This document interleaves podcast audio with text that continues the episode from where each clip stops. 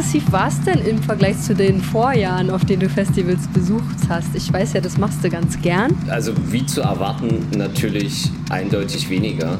Ähm, mm. Das Festival ging ja auch nur zwei Tage.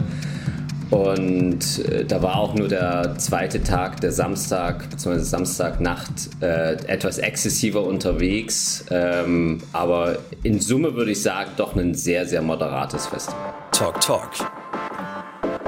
Der Subkultur-Podcast von Frofro. Das war so ein krasses Jahr bisher und trotz dieser schwierigen Umstände gab es einige Mutige, die Festivals veranstaltet haben. Zum Beispiel das Team um die Wilde Möhre, die dieses Jahr die Milde Möhre gemacht haben oder das Aware Festival, das fand ja auch statt. Beides in Brandenburg. 999 Menschen waren da erlaubt. Ich war leider keine von diesen. Ich habe Zero Festivals besucht in diesem Jahr. Aber ich habe jemanden gefunden, der dort in Brandenburg war. Hallo Lasse. Hi Kati. Nimm uns mal mit aufs Festival, von Anfang an am besten. Also am ersten Tag äh, sind alle irgendwann so gegen Mittag bis spät nachts angekommen mit dem Bus. Ähm, das hat Bassliner gemacht und ähm, ja, dann war man einfach auf dem Zeltgelände, hat das Zelt aufgebaut, da war, gab es noch eine Bar, da gab es noch eine kleine Bühne, wo so ein bisschen Live-Musik war, aber da war dann auch, glaube ich, gegen 12 Uhr Schluss und dann sind tatsächlich wirklich alle schlafen gegangen. Ist ja krass. War sehr ungewohnt. Total. Normal ist es ja eigentlich so, dass du die erste Nacht, die meisten verknallen da schon alles. Und, Auf jeden Fall. Und dann ist man schon so ab Tag zwei so in diesem Festival-Modus, ne, dass irgendwie alles ja. egal ist. Dass man so cool ja. darüber steuert und man mag alle Leute, man hat die alle plötzlich lieb. Am Tag vier hasst man sie vielleicht, aber auf jeden Fall ist das so eine, so eine bestimmte Stimmung, ja so eine gewisse Freiheit, weil alles andere egal ist, was so außerhalb dieser dieses Festivalgeländes passiert. Und das hast du offensichtlich nicht gehabt in diesem Jahr. Nee, auf keinen Fall. Ich glaube, das hängt auch damit zusammen, dass da eben viel viel fehlt, was was sowas ermöglicht. Also ich glaube zum einen ist einfach die, das Grundverständnis, wir sind in einer Krise und es mhm. ist da, es gibt da diese, diese wabernde Gefahr, ähm, dass es halt nicht alles sicher ist und wir uns irgend auf uns aufpassen müssen. Das ist so das Erste. Ich glaube, das kriegt man einfach schwer weg. Mhm. Ist auch verständlich. Ähm, das Zweite ist, ähm, das sind halt nur zwei Tage. Mhm. Das ist erstmal nicht so viel, um da diesen Abstand zu gewinnen. Und das Dritte ist, äh, das Gelände, das ist ja das von der Wilden Möhre. Ich kann es jetzt nicht vorher, war da noch nicht aber das ist schon relativ klein und es war vielleicht war es nur dieses Jahr so, aber es ist jetzt auch nicht so hergerichtet gewesen, dass man sagt, wow, das ist aber schön, das ist aber ganz anders, ähm, wie ich es mhm. zum Beispiel kenne äh, von der von der Fusion oder vom 3000 Grad, äh, wo es definitiv so ein ja so ein ja, so einen fantasievollen Charakter hat. Aber du weißt jetzt nicht, ob das wegen der Corona-Maßnahmen nicht so aufgebaut war oder ob das generell vielleicht ein bisschen weniger ähm, Ausbauten hat, ne? Ja, natürlich, aber ich, ich glaube trotzdem, ähm, die Wilde Möhre war ja schon so das dominante Festivalgelände, hatte ich das Gefühl dieses Jahr. Es gab, glaube ich, noch ein paar kleinere andere, aber eben da, wo auf dem Gelände sind, glaube ich, mindestens drei Festivals gelaufen, also oder dreimal hintereinander. Von daher mhm. ist es wahrscheinlich dann schon einfach äh, ja, repräsentativ für dieses Jahr rund um Berlin.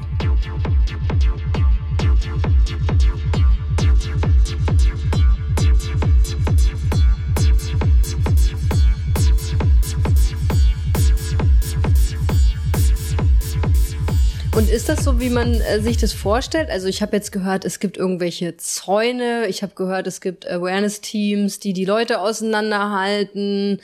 Es gibt keine Bargeldzahlenfunktion. Ist das da auch so umgesetzt worden oder wie, wie waren die Unterschiede zu, zu einem normalen Festival ohne Pandemie? Ja, genau. Also es war genauso, wie du es beschrieben hast. Ähm, wir, wir haben erstmal bargeldlos äh, bezahlt. Ich weiß jetzt nicht, wie sinnvoll das war. Vielleicht war es ein bisschen besser, aber man muss ja trotzdem diese Karten äh, anfassen gegenseitig, also als, als Bartender beziehungsweise ja, eben auch stimmt. als Konsument. Dann genau, eben am Samstag auf der Tanzfläche vor allen Dingen, da musste man dann entweder Maske tragen oder äh, äh, ein sogenanntes Rave Shield. Das heißt, äh, einfach angelehnt an das an das Face Shield wahrscheinlich. Da hat man so eine so eine ja so ein Kranz um den um den Kopf und dann geht so, eine, so ein Plastik so ein halber Plastikkonus oh. so vors Gesicht. Oh Gott, ja. Ähm, da, dadurch kann man natürlich viel sehen. Das ist, hat einen Vorteil und man hat jetzt nicht, vor allen Dingen, das war ja super warm, als wir da waren. Äh, das waren garantiert 30 Grad oder drüber. Äh, und man hat halt nicht dieses warme Tuch vorm Gesicht. Mm. Aber äh, man hat echt viel weniger gehört auch und verstanden. Und es war dadurch nicht besser. Also ich, ich habe mich dann eher bei den Masken wohlgefühlt und weniger bei diesen Face Shields. Ja, diese, die sehen ja auch irgendwie seltsam aus. Ich weiß gar nicht, ob ich so Bock drauf hätte. Dann würde ich vielleicht doch lieber eine Maske nehmen. Weil die ja. sind auch so groß, man kennt das so in, in so Elektrofachgeschäften haben die das auch oft oder ne, alle die wo die wo die Menschen sehr viel Kundenkontakt haben und wo man besser auch den Mund irgendwie sieht, damit man sich besser unterhalten kann. Wahrscheinlich ist das auch ein bisschen der Hintergedanke, ne, weil das ja. finde ich so kommunizieren mit der Maske ist super schwierig, weil du siehst ja auch die Lippen nicht. Gleichzeitig dämpft es so und dann ist, hm. müsstest du ja eigentlich näher rangehen, aber das sollst du ja nicht. so. Absolut.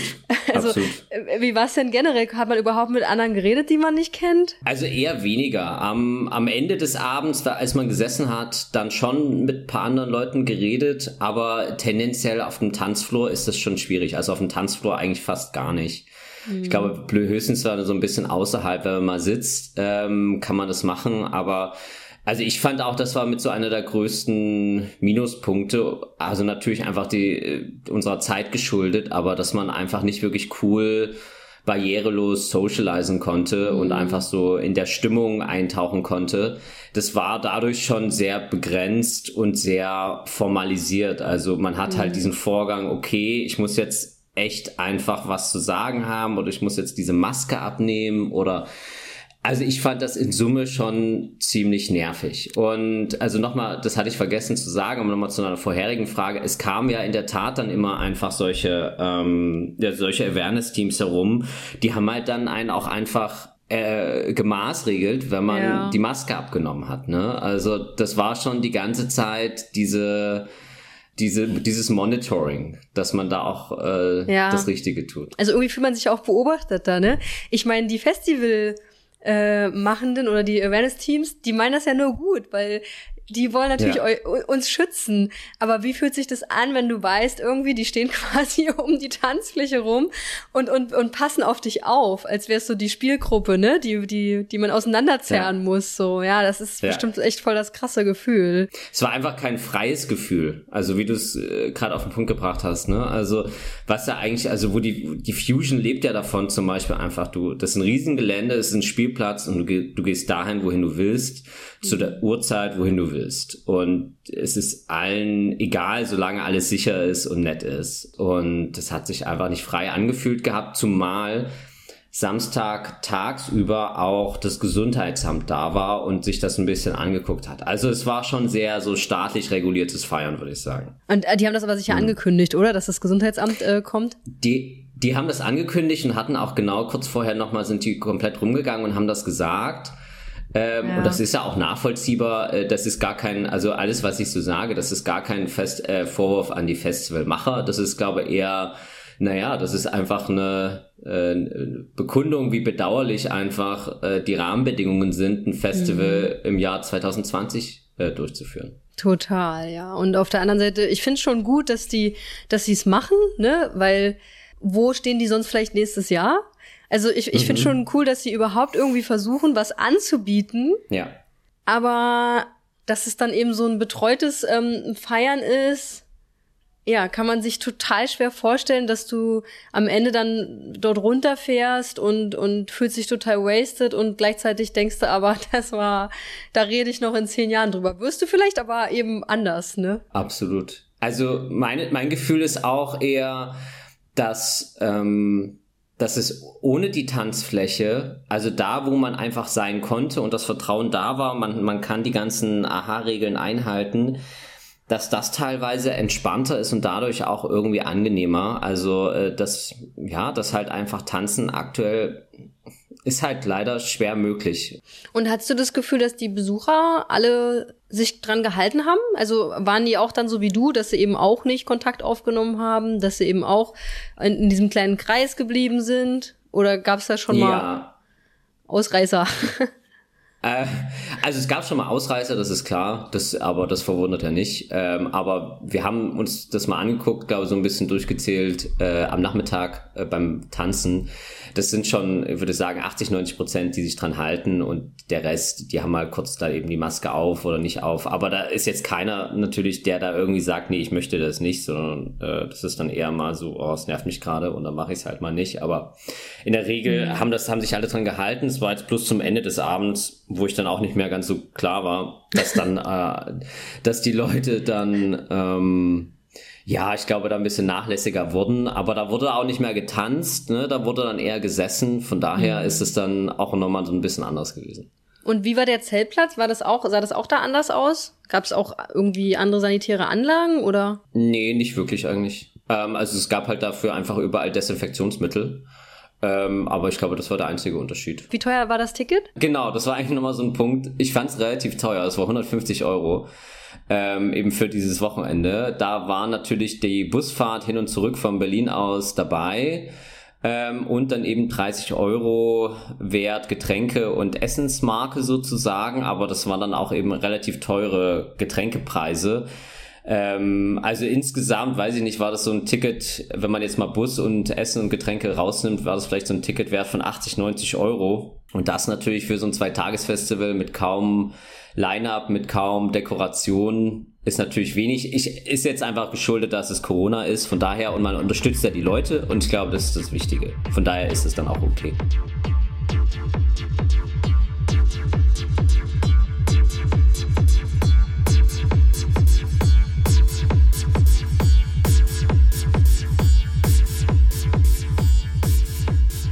Du denn das Gefühl, das Festival hat dich irgendwie so ein bisschen befriedigt, hat dir so ein bisschen das wiederbringen können, was wir in den letzten Monaten vermisst haben? Oder war es eben ein ganz bewusster Ersatz, der, der eben anders ist? Also ich würde sagen, ich bin zwiegespalten. Also es war definitiv schön, mit einer kleinen Gruppe von Freunden da zu sein, äh, in sommerlichen Temperaturen und sowas wie ein Festival genießen zu können, weil es war auch ein Privileg in dem Sinne, weil das so wenig Plätze gab und entsprechend so wenige Festivals gab. Äh, von daher, das war schön, unter den Genuss kommen zu können. Aber auf der anderen Seite war das jetzt nicht ein Format, wo ich sage, das würde ich nochmal erleben wollen. Ähm, einfach weil das nicht ein freies Festivalerlebnis war und gerade mit dem Tanzen, Tanzen funktioniert nicht so meiner Meinung nach oder nicht für mich. Und ähm, das finde ich dann eher schade. Und ich glaube, ich hätte dann ja eher auf, dann treffe ich mich lieber eher irgendwie mit Freunden zum Campen oder weiß ich nicht, vielleicht irgendwo, irgendwo linke Workshops oder irgend sowas. Mhm. Ähm, das finde ich dann irgendwie entspannter als dann so eine, so eine, so eine kontrollierte Feierei. Was Lasse und mir auch noch wirklich ganz, ganz wichtig ist zu sagen, sich nicht frei auf einem Festival fühlen zu können, nicht wirklich frei zu sein, das ist keine Kritik an all den Kulturschaffenden, die in diesem speziellen Jahr Festivals veranstaltet haben. Das liegt ganz klar an Corona. Wir waren nur vorher, und das wird uns jetzt bewusst, total verwöhnt, dass es diese freien Räume immer gab, auf welchem Festival auch immer. Wir konnten uns da plötzlich nah sein, wir konnten Menschen in die Arme nehmen, an uns heranlassen, zusammen tanzen, Gänsehaut haben, am Tag danach wasted äh, mit den Zeltnachbarn das letzte bisschen Wasser teilen.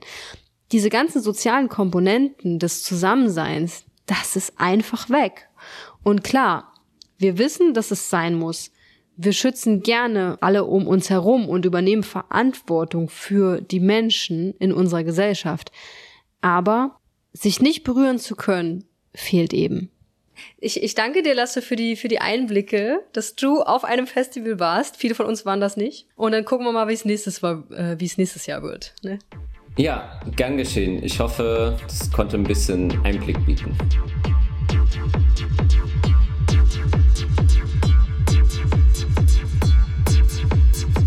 Produktion und Redaktion dieser Folge von mir. Ich bin Kati Groll. Musik kommt von Fragmentiert. Die Atmo am Anfang übrigens von einem Festival-Mitschnitt von Charlotte de Witte. Und wenn ihr auch mal Teil dieses Podcasts werden möchtet, schreibt uns über Instagram. Da heißen wir Frofro Leipzig und über eine gute Bewertung oder ein Abo für diesen Podcast würde ich mich natürlich auch sehr freuen. Talk Talk. Der Subkultur-Podcast von Frofro.